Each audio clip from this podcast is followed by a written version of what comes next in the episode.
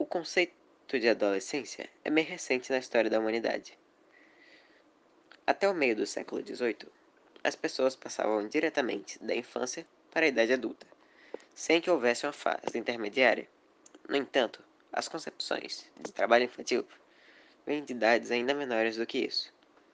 Era um costume que as crianças ajudassem os pais desde o começo da infância, servindo como uma forma de mão de obra barata no campo. A partir da Revolução Industrial, o cenário não parecia mudar.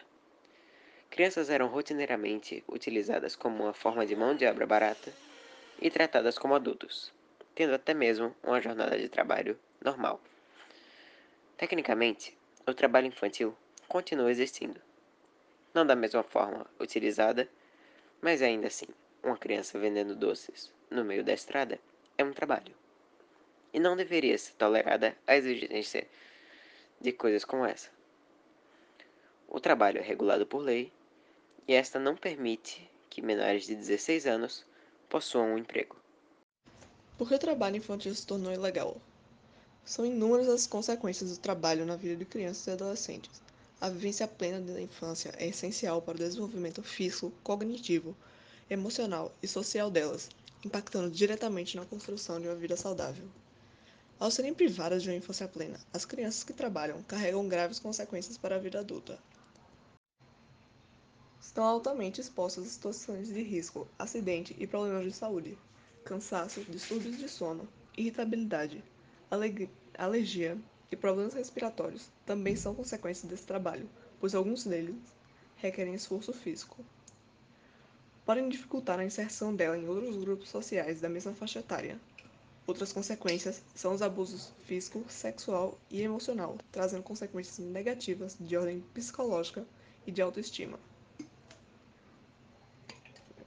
Quanto mais precoce a entrada no mercado de trabalho, menor é a renda obtida ao longo da vida adulta, pois este afeta a capacidade da criança para frequentar a escola e aprender, tirando dela a oportunidade de realizar plenamente seus direitos da educação e também ao lazer e o desenvolvimento, as crianças também podem reproduzir o perfil de outras gerações da família que também, também trabalharam na infância, ficando nesse ciclo que é dificilmente rompido.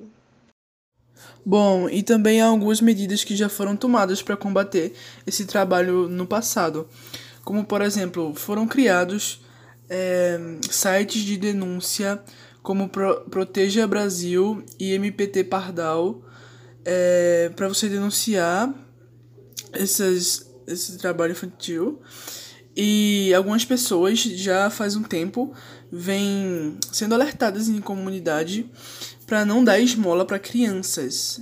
Essas medidas foram tomadas já faz um tempo e as pessoas já têm um pouco de ciência de que não se vem a criança é bom não dar esmola. E também algumas empresas desde algum tempo vêm promovendo fiscalizações é, além de que as pessoas elas têm promovido ações sociais nas escolas, por exemplo, esse, tem, esse tema vem virado tema de redações, temas discutidos, e algumas pessoas é, procuram tomar medidas contra esse tema. Fala galera, beleza? Bom, então hoje vamos falar um pouco sobre o SA, que é o Estatuto da Criança e do Adolescente, que é basicamente o conjunto de leis que foram feitas com o intuito de proteger, obviamente, a criança e o adolescente, por exemplo, como direito à educação, contra o trabalho infantil, contra a discriminação de raça, sexo, classe social e etc. E isso basicamente foi revolucionário, pois nesses tempos a criança era basicamente tratada como um adulto em miniatura, que era obrigado a trabalhar já desde cedo, etc. Era tratado de maneira bem diferente do jeito que é hoje. E tanto que é, nesse ano 2020, o Estatuto da Criança e do Adolescente completou 30 anos de idade e suas leis ainda, já são, ainda são aplicadas.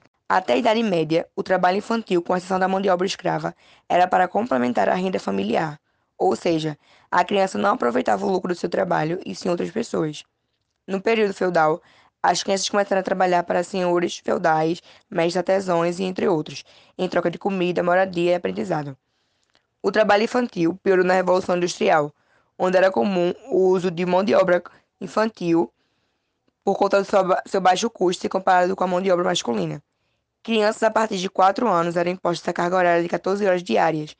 Para evitar esse tipo de situação, em 1802, a Inglaterra implantou a primeira lei de controle do trabalho infantil, que tinha como principais medidas proibição do trabalho infantil noturno, redução de carga horária máxima e o fim de castigos físicos no ambiente fábrio.